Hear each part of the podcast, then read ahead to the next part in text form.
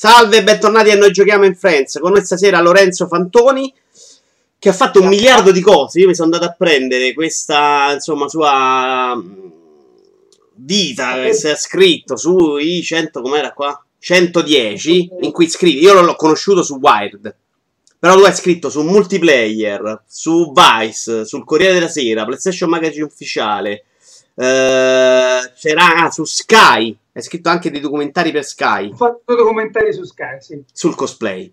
Uno sul cosplay e uno sugli sport.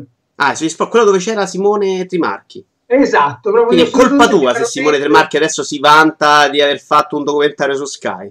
Lo so, l'ho tirato dentro io perché mi sembrava la persona giusta, infatti si è rivelata tale, competente e adeguata. Non te ne vergogni. E poi hai anche un tuo blog personale che è n3rdcore.it, però è Nercore scritto n3rdcore.it. Quanto esatto. Sono bravo. Il dominio purtroppo Nercore l'ha preso, non so neanche da chi sinceramente, ma è preso quello. Però il peggio l'hai fatto e non possiamo dirlo, però con certezza è... spero che non si veda, no, con il tuo account su Skype, il nome che hai usato per creare il tuo nome.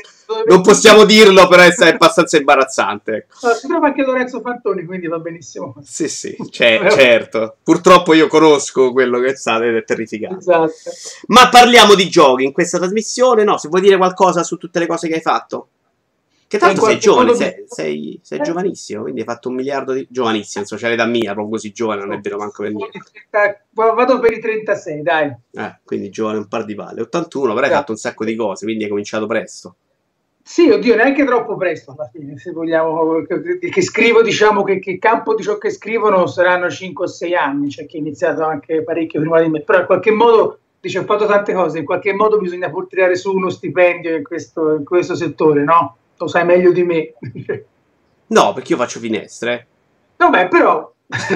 diciamo Pierpaolo Greco era migliore di te perché si è presentato con la finestra della ditta versa, per esempio, sulla sinistra. Tu no, quindi già hai perso, però... Va bene, vogliamo parlare di giochi? Intanto qui vedevo se c'era qualcos'altro da dare. Ah, c'era pure, sì, sei stato su Rai 3 da Corà a parlare di Pokémon Go. È stato un bel momento, però, devo dire. Sì, mi hanno chiamato una mattina in Rai, mi hanno fatto: guarda, abbiamo visto il tuo pezzo su Wired, verresti domani mattina a parlare di Pokémon Go su Rai 3? Io, cosa? Come? Ah, vabbè. È stata un'esperienza particolare, perché comunque non era facile cercare di difendere il gioco di fronte a chi comunque aveva deciso che bisognava parlarne in maniera più che altro negativa, però ci si è provato. Il fenomeno era fenomeno, insomma, c'era da parlarne. Eh sì, ne parlavano tutti in quel momento, ne parlava anche il Papa di Pokémon Go. Ne parlavano tutti veramente, in una maniera impressionante. Però proprio appunto di Nintendo, il tuo primo gioco in lista è Mario Kart 8 Deluxe. Che mi sto giocando in questo periodo, che onestamente è veramente una gran cosa. Non so se ci hai giocato anche te o se ci giocherai o se hai giocato a quello. Io purtroppo, essendo un grande amante del Wii U, sinceramente, avendolo giocato anche fino a spellarmi le mani su Wii U e avendo la console Wii U in salotto e Switch in camera da letto, sinceramente, di ricomprarmelo non c'ho tantissima voglia, anche se poi perché poi la versione, quella multi, rimarrebbe comunque quella Wii U, perché c'ho 50 controller per Wii U, insomma, quindi quelli per GameCube, che era Wii U, era buono perché era tipo spazzino, prendeva tutto. E questo no. Quindi quel sarebbe proprio una cosa in singolo e quindi non lo so, no, per il momento no. Però se mi mettevano un paio di DLC con 3 piste tipo quelli che erano usciti per Wii U mi avevano fregato, così sono stati scemi, secondo me non mi fregano. Beh, hanno messo tutte le piste tutte insieme, tutte un blocco unico. No, però ce l'ho. No, te ce l'hai, sì, poi considerando che il Wii U non è che ne abbiamo venduti poi tantissimi, e rischiano di vendere più Switch, rimane comunque secondo me una bella roba. Certo, tu mi dai, è un gioco già uscito, sì, però secondo me nella dimensione portatile del Wii U rende benissimo, perché è ancora più divertente. Poi se hai l'accortezza di averci dietro magari l'ambaradam per giocare con gli amici, diventa una roba spettacolare. Quindi sei uno di quelli che va sui tetti a giocare con lo Switch. No, tutti gli aperitivi li faccio sempre portandomi il Wii U, sono l'anima della festa, tutti mi vogliono bene, tutti mi amano e tutti i nerd sono così, come tu ben sai, no? Tutte le persone che giocano non vedono l'ora di andare in giro. Con le squadre di le partite di basket così fanno. Sì, sotto i cavalcavia. Esatto. Cioè, quella pubblicità era bellissima, era veramente un capolavoro. Ma poi è incredibile come nessuno sia ancora riuscito a far rendere bene, diciamo, i videogiochi e i videogiocatori in televisione. È un po' come gli hacker che nei film battono sempre i tasti a caso. Sì, sì, sì.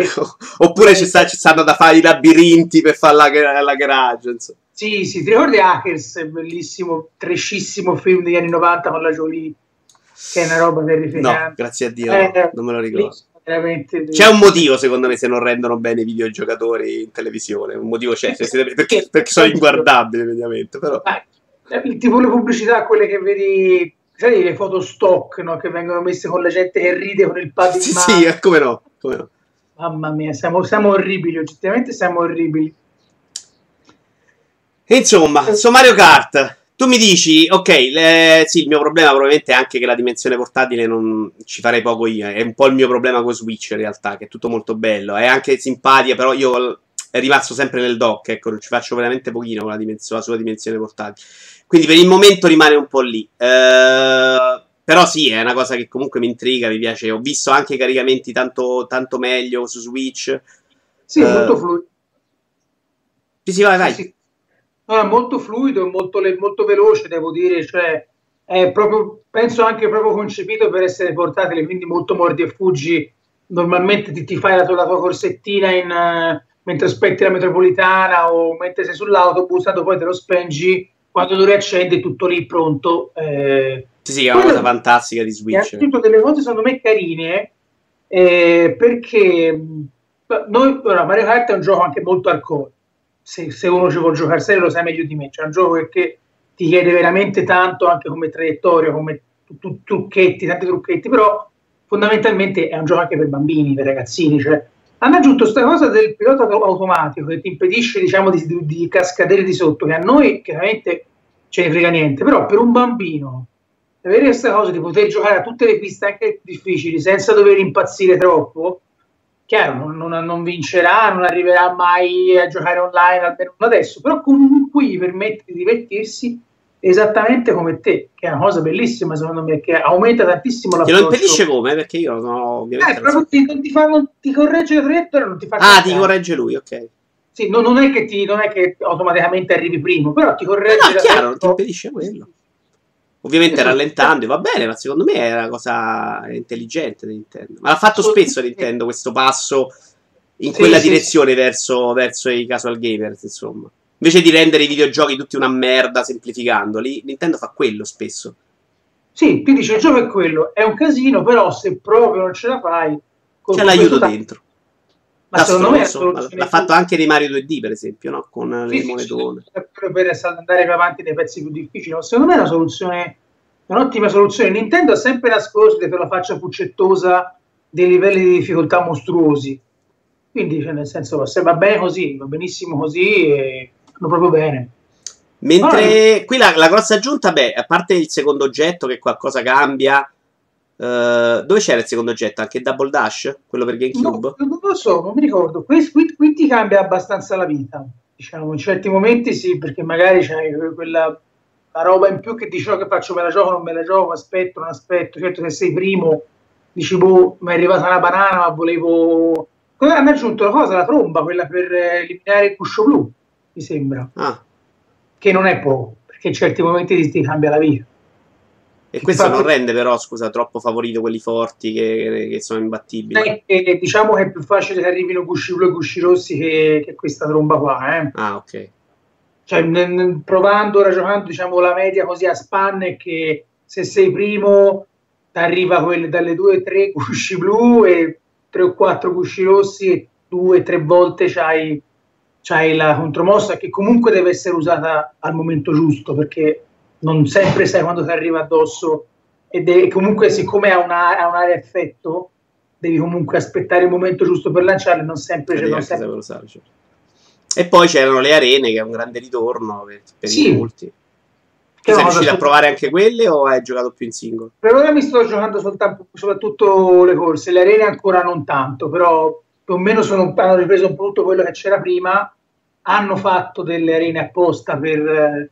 e non, diciamo, non hanno ripreso le piste trasformate in arene, hanno proprio fatto delle arene E quindi... E comunque erano tanta roba in Mario Party, uno magari non so quanti li hanno provate, ma cioè giocati in multilocale erano tanta roba, erano divertenti. Spesso con gli amici si veniva a fare più quello che le corse vere, perché le corse poi se giocavi con degli amici che non avevano giocato tanto Mario Kart, magari si rompevano le palle e finivi... Lì finivi a tirarti invece le sassate coi palloncini e quello andava bene, esatto, a tutti si divertivano, tutti si divertivano, basta. Infatti sono assolutamente un'ottima aggiunta, secondo me. Forse quello che veramente gli dà il salto, che fa fare il salto di qualità alla fine. In questo Mario Party, secondo me, gran titolo. Gran titolo, però dimostra che la gente è stronza a non essersi comprati il Wii U, dai, diciamo. Sì, offendiamo la gente. La gente è stronza a prescindere. Perché era bello anche su Wii U un sacco. Sì, però sai, Wii U è andato così. Speriamo che lo Switch non diventi così, ma non sembra avviato su quella china, dai, per adesso. No, che faccia il nome del Wii U, no, è partita meglio, è più intelligente, c'è un sacco... Però io purtroppo l'ho detto, io non ci vedo questa gran differenza sullo Switch sul lungo periodo. Poi vediamo fra un anno, perché comunque sì, giochini ne stanno uscendo, però sono tutte robe abbastanza piccole. È una console con un approccio differente. Sì, ma può fare meglio, secondo me può fare quello che Nintendo può fare, e secondo me Nintendo se lo deve imparare mentalmente a farselo bastare, cioè a fare la seconda console di qualità, ovvero una console sui 20-25 milioni di console in cui ha speso meno di sviluppo perché tecnicamente fai meglio, cioè fai meno, però te fai basta 25, cioè non puoi andare contro PS4 se vuoi fare sta console così, in cui non c'hai mai le terze parti, secondo me. No, ormai il mercato è dato in un'altra direzione, tu hai deciso di andare per la tua strada e va bene così, cioè nel senso, basta che tu sia consapevole di dove stai andando. Sì. Nintendo ha delle fortissime IP, ha questa strategia a metà tra la tradizione e il rinnovamento continuo, in cui... da una parte è gelosissima delle sue marche che si continua a riproporre, dall'altra invece cerca sempre di trovare la gimmick o l'idea in più. Se è consapevole del fatto che ormai il mercato, i giocatori, volendo non è che abbiano ragione, noi giocatori chiedono altre cose e gli basta fare quello, benissimo.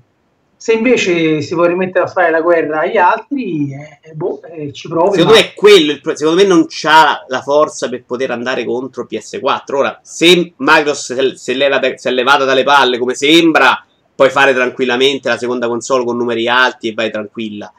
Se vuoi fare quella PS4 e pensi di vendere 60 milioni di pezzi, non ce la fai, secondo me. Poi ma proprio perché cambiate il linguaggio, proprio cambiate il modo di fare i videogiochi. Ma magari con titoli buoni, con titoli che non sarebbero anche più impegnativi, però è proprio non ci arrivi, secondo me. Non c'hai lo sparatutto, non c'hai il gioco di auto che vendono, che fanno presa, non c'hai FIFA, no?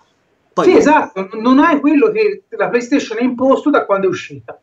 PlayStation, diciamo dalla seconda, non dalla prima PlayStation, che ancora comunque era un po' lì. Dalla PlayStation 2 in poi ha imposto un certo tipo di linguaggio nei videogiochi, un certo tipo di videogioco che il pubblico ama, e non è che lo cambio, non è che cambi queste cose in 5 minuti, forse fra 10 anni saremo là a dire, hai visto, però PlayStation è andata giù e è tornata a Nintendo, oppure può essere arrivato... Poi magari, io lo ripeto, magari, perché vorrebbe dire che qualcosa cambia e siamo tutti contenti. Senti, qui in scaletta, se non ti dispiace, inverto qualcosa, perché io sono molto curioso di questo Tumbleweed Park, che è un gioco invece per vecchi. Visto che parliamo di roba che cambia. Sì, è assolutamente un gioco per anziani e persone che giocavano a Zack McCracken e a Manic Mansion cambiando dischetti a tutto spiano, e fondamentalmente è questa cosa che mescola un po' X-Files, un po' se vogliamo Twin Peaks, ma neanche troppo, e tutte le avventure grafiche in stile LucasArts, non a caso, insomma, chi l'ha fatta è se campava di quello all'epoca.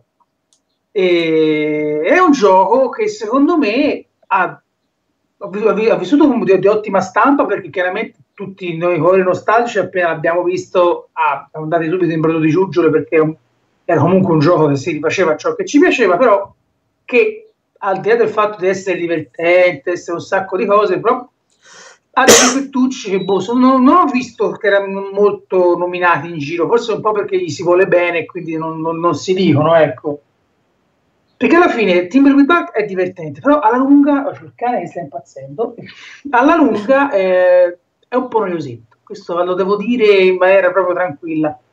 È divertente sì, ma dopo un po' È noiosetto come può essere un'avventura grafica oggi, probabilmente. È noiosetto, esatto, è noiosetto come può essere un'avventura grafica oggi, cioè nel senso, dopo un po', esaurito il momento, ah che figo, guarda, ho usato apri porta, ah che figo, usa quello su quello, ah che divertente, dopo un po' la trama è carina, ma non è che ti faccia incredibilmente, dopo, all'ennesimo, diciamo, citazionismo, l'ennesima battutina, l'ennesima cosa, un po'. Sì, anche graficamente sembra proprio cercare di andare al cuore di quelli. Ma quello ancora andrebbe bene, proprio come meccaniche di gioco, dopo un po' diventa anche un po' macchinoso, perché devi gestire 3 o 4 personaggi contemporaneamente, inventare dei vari personaggi, magari serve che il tizio vada in un determinato posto, quindi ci devi portare a far furia di click, cioè diventa, ti ricordi come mai siamo andati avanti dopo un po', dici bello però, cioè, bello ma bravi ma basta, diciamo così. Ma siamo andati avanti. Sì, no, è la prima volta che lo sento dire, perché in realtà l'ho sentito parlare solo bene, però effettivamente, che è un problema secondo me della critica dei videogiochi, è che questo tipo di giochi, per esempio, lo recensisce solo a chi piace questo tipo di giochi. Quindi, ma fondamentalmente. Perché io ci sono cresciuto con quella roba, sono contentissimo. Però si serve un po' di sforzo d'obiettività poi quando per dire quello che stai dicendo tu. Perché poi invece, se lo dai sempre a chi le avventure grafiche le ha adorate, questa è che chi c'è cresciuto. Tendenzialmente tende a dire sempre che sì, è bellissimo, commosso. È come se dai l'RPG da Final Fantasy a chi adora solo Final Fantasy e ti dice sempre Final Fantasy 15 è fantastico. E invece secondo me tu devi anche da un po' sui denti a volte, no? C'è De Gro anche lì. Madonna mia, secondo me c'è da parlare tanto a parte. No, però a me è piaciuto. Sì, sì, ho capito, perché però sto sentendo dei difetti che per esempio non ho sentito ed è strano. Perché ok, ho sentito, è bellissimo, pensavo che invece fosse una rivisitazione originale e innovativa della formula vecchia. Invece mi pare di capire che è quel gioco lì oggi. No, è proprio quel gioco di oggi. Non lo sapevo. Così mi metti più paura. Grazie a Dio ce l'ho in libreria condivisa su Steam con un amico e già c'ho meno voglia di giocarlo da come me l'hai descritto. Ma vale la pena di provarlo, è comunque divertente, alcuni nibbi sono anche carini, cioè nel senso non è che non è affatto male, però alla lunga Ma quanto dura? Beh, quelle ora ti dirò, lo sto ancora finendo, spero di essere verso la fine. Però credo che sono comunque le 6, 7, 8 ore, okay. O meno, così. Quindi ci si, no, forse di più, dipende anche quanto ci batti su alcuni enigmi, non tutti gli enigmi sono anche facili, nel senso alcuni sono proprio totalmente arbitrari e ti trovi alla fine a fare il buon vecchio, prova tutto su tutto, perché qualcosa non si sblocca. Ma ti dico, chi invece non c'è cresciuto, secondo te può, tipo me, perché io facevo altre cose all'epoca, può trovare difficoltà con queste meccaniche o comunque è una roba in cui sono abbastanza alcune cose. Allora, ho detto che gioca anche, c'è anche versione easy, cioè con meno enigmi, meno complicati, okay. Quindi se ti vuoi godere comunque la storia senza sbroccare, ce la puoi magari fare, te lo godi di più. Sì, te lo godi di più, ti godi appunto riferimenti anni 80, ti godi il citazionismo e stai meno a impazzire sugli enigmi, quindi questo va bene, cioè, per carità. Poi è chiaro che ti godi un po' l'atmosfera, comunque è tutta una grandissima operazione di nostalgia, bella, però dopo un po' è come ascoltare, non lo so, un disco adesso, cioè, come se, che ne so, le Zeppelin facessi Guns N' Roses e facessero un altro disco, cioè, con le stesse sonorità dell'epoca, dici ok, bello, figo, mi piace, ma questa roba l'ho già ascoltata. Ma è venuto al mente Albano. Poi non so quanto ti piacesse Albano all'epoca, però fondamentalmente è più magari come esempio. Sì. È come dire Giovanotti. Cioè, quel Giovanotti, non è tutto fricchettone, cioè quello lì. Dici, ah, che bello, siccome la mia moto, sì, però dopo un po', magari ora ho cambiato un po' i gusti, sono anche un'altra persona, dici. Perché ripeto, il problema è che alla lunga sono un po' le meccaniche che ti annoiano più che certo. Sono un po' quel dover continuamente gestire un sacco di robe, sentirsi un po' perso, che magari quando sei un ragazzino e c'è un sacco di tempo e non hai mai giocato a nient'altro dici cazzo, bello, ma soprattutto non avevi visto l'alternativa easy, secondo me, cioè quella in cui certe cose sono diventate più facili, più scorrevoli, sì, più fluidi, c'era quello e te la prendevi nei denti, oggi le hai viste, diventa tutto, anche perché magari avevi solo quello, appunto, esatto, cioè, quello era bello e quello che ti fa piacere. Ora il mondo è un po' cambiato, anch'io sono invecchiato, però magari dice ti piace lì per il momento nostalgia, però poi magari prendi e appunto giochi a Zelda, perché anche lì la nostalgia, lì è un altro tipo di nostalgia usata però per portare... Usata meglio, sono d'accordo. Tutto nuovo. Ah, vedi, me l'ho perso però il video di Persona 5, no, Persona 5 parliamo, che caspita, io lo devo cominciare, in realtà lo voglio giocare da pazzi, però c'ho da finire altre cose, io devo darmi un sistema, se no comincio troppi goghi, quindi... Quello aspetta, devo fare veramente... Mi devo dare i compiti, cioè, prima di arrivare a Persona 5 me lo devo guadagnare. Assorbi tempo terrificante. È chiaro, quello poi è grande. Sì, sì, no, se non finisco delle cose non me lo guadagno, non lo comincio, quindi... Prima finisco altre cose, poi comincio Persona 5. Parlacene un po'. No, Persona 5 è un gioco veramente di quelli proprio multistrato, cioè proprio tipo, non so, 1000 foglie. Perché c'hai una realizzazione artistica secondo me veramente molto bella, poi se ti piace il disegno, se ti piacciono gli anime, se ti piacciono i manga, è veramente molto molto stiloso. E poi come un po' come tutti Persona c'ha dietro un impianto di una storia e tutta una serie di riferimenti anche psicologici importanti, comunque è un titolo che, pensato che innanzitutto, ora noi lo vediamo come un titolo dai temi adulti perché alla fine parla di subconscio, di psiche, di... psicologia, maschere pirandelliane, queste robe qua che da noi sono viste come cose anche un po' adulte e sono quelle cose che magari ci fanno dire hai visto i videogiochi non sono per ragazzini, però in Giappone è una roba per ragazzi alla fine, è come un manga perché comunque c'è un altro modo di parlare ai ragazzi là, ed è un gioco che senza paura ti tira fuori abusi, ti tira fuori tentativi di suicidio a scuola, cioè non si fa, non è un gioco timido. Ed è anche un gran bel GDR a turni, diciamo, quelli proprio classici, con delle meccaniche decisamente cattive, che non te lo aspetti. Già all'inizio se sbagli qualcosa vieni brutalmente mazzolato dai nemici e game over senza tanti problemi. È un livello di difficoltà, tu sei partito più alto, normale uno solo? Partito medio, perché non volevo andare troppo, non volevo diciamo incazzarmi troppo, perché comunque è un gioco che ti permette di salvare solo in determinati momenti e se ti dimentichi di salvare o se per caso sbagli e prendi sotto gamba una roba ci stai di buttare via un'oretta di gioco tranquilla, non è mai un bel momento. Che questa cosa è rimasta solo ai giapponesi che non hanno capito, che giocano anche i quarantenni che non c'hanno voglia. Loro sono così, e appunto è il classico gioco in cui puoi fare di tutto, oltre a... Forse conoscerai un po' come funziona Persona, no? Io ho giocato il 4, guarda. 4 su vita, adorandolo a morte, quindi sì. Ho provato a giocare anche quello per Wii U, il mezzo, quello unito con Fire Emblem, quello invece me lo dà sui denti, sinceramente. No, noi siamo nell'ambito, diciamo, del life simulator mescolato col JRPG, coi Pokémon alla fine, perché le persone sono della serie di Pokémon. Sì, ci sta. Che ti mescoli come vuoi te per farli diventare più forti, che sono delle vocazioni tipo un po' tipo JoJo, se vogliamo. No, gioco bellissimo, con un classico gioco giapponese in cui si parla tanto. Cioè, aveva due sessioni distinte però il 4, una in cui era tutta chiacchierata così, una in cui era tutto combattimento.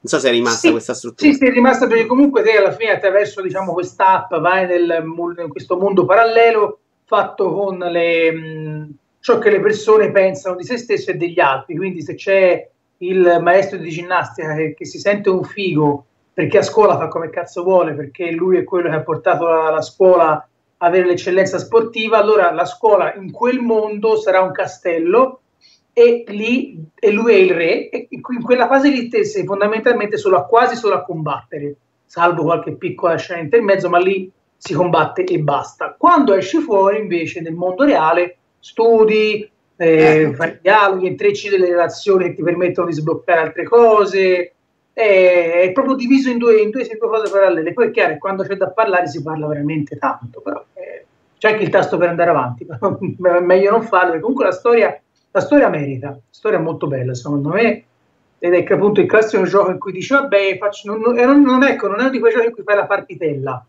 ci devi mettere, ci stai quelle due orette buone da giocare. Sì, mi ricordo anche Dungeon, non potevi fare 5 minuti perché poi magari il salvataggio arrivava un'oretta. Ricordo che il 4 l'ho adorato, sono arrivato un po' stanco alla fine, quando è arrivata c'era una decisione alla fine, ho detto no vaffanculo muori stronza, non me ne frega niente, cosa del genere. Però no, sì, mi era piaciuto un sacco, esatto. Gran gioco. Beh, a parte è un periodo di grandi giochi, va detto questo, negli ultimi 2 o 3 mesi abbiamo avuto un macello, un massacro tra Zelda, Nier, questo... Cosa è uscito prima? Resident Evil. C'era Horizon, c'era un po' di roba uscita insieme. Sì, che secondo... Poi secondo me c'erano vari gradi, secondo me, di bellezza in cui hanno messo un po' tutto sotto lo stesso vetro, perché secondo me Nier così bello non c'è. Dopo aver amato il primo, secondo me sto Nier non era così bello. Anzi, sto uscendo secondo me proprio con le ossa distrutte. Però sento gente innamorata, quindi magari sono io. Lì è molto anche lì molto sul linguaggio, secondo me, su ciò che il gioco va a comunicare, secondo me, che lo ha reso un bel titolo da provare. Beh, nello stesso calderone in cui hanno messo anche Mass Effect, che secondo me... Ma Mass Effect secondo me è stato buttato al contrario. Mass Effect è uno di quelli che invece viene buttato sulla critica senza scudo improvvisamente, ed è quelli che viene sfondato. Cioè Mass Effect è quelli che secondo me si prendono un po' troppe critiche, probabilmente quelli che magari sono buoni lo stesso e invece sembrano delle merde incredibili. Ma allora senti, è un buon gioco sotto alcuni aspetti ed è un pessimo gioco sotto altri, perché alcune idee sono buone. Fondamentalmente è un western nascosto sotto una fantascienza, perché è il tema della frontiera, è interessante il tema della crescita, perché te sei fondamentalmente sei un cretino in cui nessuno crede che devi guadagnarti il titolo facendo delle cose eroiche, però poi si perde in dettagli importanti, perché comunque mi stai raccontando la storia di una galassia ma non ci metti secondo me il carico di epicità che ci dovresti mettere, e lì sbaglia, secondo me, lì crolla totalmente. Poi vabbè, i personaggi nemici sono veramente visti e rivisti e noiosi, cioè non sanno di nulla. Però sì, secondo me da quel punto di vista hanno sbagliato molto, cioè l'hanno presentato male, hanno fatto ok, quindi ok, non è un gioco che si elevava, però tra questo che è sembrato veramente presentato come la merda assoluta e Horizon Zero Dawn che sembrava Zelda, ce ne passa, ecco.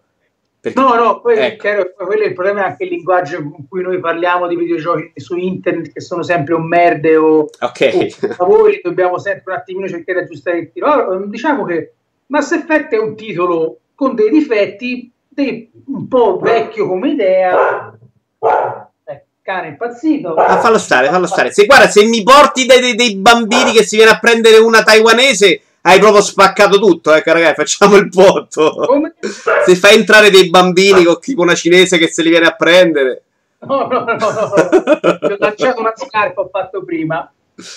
No, comunque dicevo, invece anche Horizon, sì, Horizon è un titolo, guarda, partiamo solo che la calmo. Horizon è un titolo con, senza dubbio, dei lati positivi, che però fondamentalmente ha ricevuto una buona stampa anche perché era veramente bello da vedere, aveva una protagonista interessante e comunque il mondo era figo, però sì, i problemi ce l'ha tanti, si conta nel lungo andare anche questo, paradossalmente, mentre magari invece Mass Effect cresce col tempo, diventa un titolo anche interessante, sul finale tutto sommato dà quell'epicità che mancava all'inizio, invece Horizon parte bene, tutto molto bello, poi col tempo secondo me s'annacqua e perde tutta la forza. Parlami però più di Mass Effect, perché è tipo l'unico AAA che non ho preso negli ultimi 12 anni, proprio perché mi ha un po' smorsato l'idea, lo prenderò quando cala un po' di prezzo, ed è tipo l'unico AAA che non è calato di prezzo negli ultimi 5 invece, yeah. Incredibilmente. Ha delle buone idee Mass Effect, per esempio il fatto che non ci siano più quelle scelte ridicole di bene e male, tipo, ok. Però invece ti puoi costruire un personaggio in base a una personalità più sfaccettata, cioè paradossalmente ogni scelta può essere vista, non so, potresti rispondere come Star-Lord di Corriere della Galassia o come Spock, e via via che fai delle varie scelte, o tutti diciamo ti credi nel mezzo, cioè puoi essere cazzone, puoi essere simpatico, puoi essere aggressivo, puoi essere comprensivo e così via. E questo vanno a costruire il tuo personaggio e anche il modo in cui si relaziona con gli altri, poi vabbè tutta la galassia fondamentalmente Mass Effect è sempre stata più una storia basata sui rapporti umani che sulla fantascienza vera e propria, cioè io parlando con le persone dico vabbè sì, i combattimenti sono sempre uguali, i mostri non sono granché, però a me piace perdermi in questo mondo, chiacchierare anche con i turbini, Io ho sempre pensato però che il primo Mass Effect fosse di un altro livello anche di scrittura rispetto agli altri, perché il primo c'aveva proprio un paio di scelte dentro morali che si erano viste raramente nei videogiochi. Sì, sì, cioè, ma c'erano proprio... ma anche il terzo non è dispiaciuto, e io sono di quelli che... A me sono piaciuti tutti, però nel primo c'erano due scelte in cui dovevi proprio decidere come giocatore se andare da una parte all'altra, e cambiava proprio. Ce n'era forse in GTA 4 una scelta di quel tipo, no? Che ti cambiava proprio personalmente, dicevi mo che cazzo faccio, perché sì, era difficile. E sono quelle cose che ti rimangono un pochettino, no? L'altro, secondo me, il 2 era costruito sui DLC, c'aveva sta struttura veramente a bivi, che era tutto molto bello, funzionava tutto, però si vedeva proprio i rami, cioè, così. Il 3 sì, funzionava, sì. Non me, poi se ti ricordi tutta la storia sul finale, che era una mezza barzelletta, carità. A me il finale è piaciuto. Sì, ma il fatto che l'abbiano rifatto, secondo me, è una barzelletta. Cioè. Proprio quello è stato un errore grossolano. Esatto, cioè, se ci credi ci devi credere, non puoi rifarlo per far contenti tutti. Però cioè. Cedere al pubblico in maniera non è piaciuto per niente. Questo qui è chiaro che non può appoggiarsi sulla mitologia di Shepard, ma ne prende soltanto il, diciamo, tutto l'impianto narrativo degli alieni, di quell'essere un po' Star Trek e un po' robot, se vogliamo. Però questa è una grande definizione, però, un po' Star Trek, un po' robot, vince, sono d'accordo. E per il resto... Ma l'attacco sui pianeti funziona meglio oppure no? Pure è la solita roba un po'... A parte i principali, gli altri sono tutti una solita un po' zozzeria con delle quest un po'... diciamo hanno una loro identità, ma mi ricordano un po' Destiny, non so come mai, tutte queste cose. E poi ci sono le solite, diciamo, meccaniche da open world, cioè te trovi un mondo nuovo, su quel mondo puoi fare una determinata serie di queste che ti permettono di renderlo più abitabile e quindi aumentare una percentuale, quindi come succede sempre negli open world, no? Scopri una zona nuova, trovi le quest della zona, a quel punto le fai, non le fai, se liberi il tot punto ti si aprono altre quest e così via. Sono quelle meccaniche da cui ormai purtroppo non si scappa più nel mondo degli open world, che è scappato forse soltanto Zelda, e a modo suo, diciamo, non da un'altra parte. No, di cose da fare ce ne sono tantissime, non tutte fatte bene, alcune un po' ripetitive, alcune anche interessanti, perché comunque non è da buttare via un po' il gioco, ci mancherebbe. Ciò che a volte è un po' bruttino sono proprio la scrittura di dialoghi, secondo me. Alcuni dialoghi sono proprio da occhi del cuore, cioè sono proprio robe da... Tolto il discorso delle animazioni facciali, che è stato in parte corretto con delle patch, che comunque non è che gli altri Mass Effect ci avessero chissà quale espressività. Sì, ma che poi era stato perdonato per esempio a Horizon Zero Dawn, tanto per citarne uno, che invece... Anche lei è una maschera, quindi fondamentalmente non è che... È proprio, alcuni dialoghi sono proprio bruttini, questi poi recitati anche in maniera abbastanza legnosa, ma per carità, non sono questi i difetti di un videogioco come Mass Effect. Vabbè, però la scrittura secondo me ci sta invece come difetto, gli altri non erano scritti malissimo. L'inizio secondo me è proprio un esempio di come non fare le cose, perché ti butta tutte le robe addosso, non ti carica assolutamente del giusto carico, della giusta tensione, appaiono sti nemici, manco sai che sono delle ombre a cui spari improvvisamente, senza il primo contatto con la civiltà nuova, come lo sai fare, sparare, senza nemmeno provare a dire qualcosa, o siamo noi. Sei Salvini, il protagonista è Salvini. La prima cosa che fai è sparare, ma per carità, chiaro che è una situazione drammatica in cui devi sparare per forza, però non c'è il minimo senso di gravità. Ho capito, certo. Cosa. Senti, avremmo finito, però se vuoi dire due parole su Zelda, visto che non esce ogni 2 anni, un gioco del genere, te le farei dire in tranquillità, d'amore o di odio, puoi dire anche di odio. Di puro amore, perché onestamente devo dire, da una parte amore, da una parte... Vaffanculo Zelda, perché secondo me ha settato un livello comunque così alto ora come esperienza, e tornare poi a giocare appunto ai vari Horizon, ai vari Mass Effect, li vedi poi adesso i difetti. Porca miseria. Io l'ho giocato Horizon, l'ho provato a giocare contemporaneamente, secondo me è stato il suo più grande difetto. Ed è un peccato che a volte magari un po' per pigrizia, un po' perché giustamente Zelda è un gioco che si scopre col tempo, non si vedano le bellezze di un gioco così, che sembrano stupidaggini, ma anche soltanto il modo in cui devi affrontare come ogni tipo di rompicapo, che non ci sia fondamentalmente un modo di agire che vada bene per tutto, che comunque normalmente cosa fanno i giochi di oggi? Nella prima oretta, tre quarti d'ora ti hanno dato tutti gli strumenti che ti servono per affrontare anche l'ultima cosa e poi eventualmente vanno di upgrade, armi più potenti, abilità certo. più potenti. Perché in Zelda no, Zelda a parte i cuori e la stamina non c'è una che tra l'altro poi ha lo gestirti, e quindi secondo me cambia pure il modo in cui affronti il gioco, perché io per esempio ho scelto di prendere più stamina all'inizio e mi è servito per scalare più cose invece che stare lì a combattere, cioè secondo me anche quello è stato molto bello, darmi la possibilità di gestirla a me. Sì sì, ma alla fine sono gli unici due forme di avanzamento. Sì. Chi cresce in Zelda sei tu, cioè tendenzialmente gli errori che fai nell'affrontare i primi Boblin sono gli errori che potresti fare alla fine, non li fai perché sei migliorato. E questa è la cosa bella, cioè non c'è un avanzamento se non l'avanzamento tuo, non c'è una scelta se non quella che fai, che magari può essere sbagliata ma di forza bruta l'affronti. Io mi sono fatto tutta un valico di lì a una montagna, non avevo niente per ripararmi dal freddo, me la sono fatta mangiando ogni oggetto che trovavo e scappando dai mostri. È stata un'esperienza delle più divertenti degli ultimi anni che ho avuto nei videogiochi, e l'ho avuta perché ho scelto di fare così. Non c'era un muro che mi diceva no, non puoi farlo perché non hai la determinata armatura, no, non puoi farlo per questo. Ci vuoi provare a farlo, magari va bene, magari va male.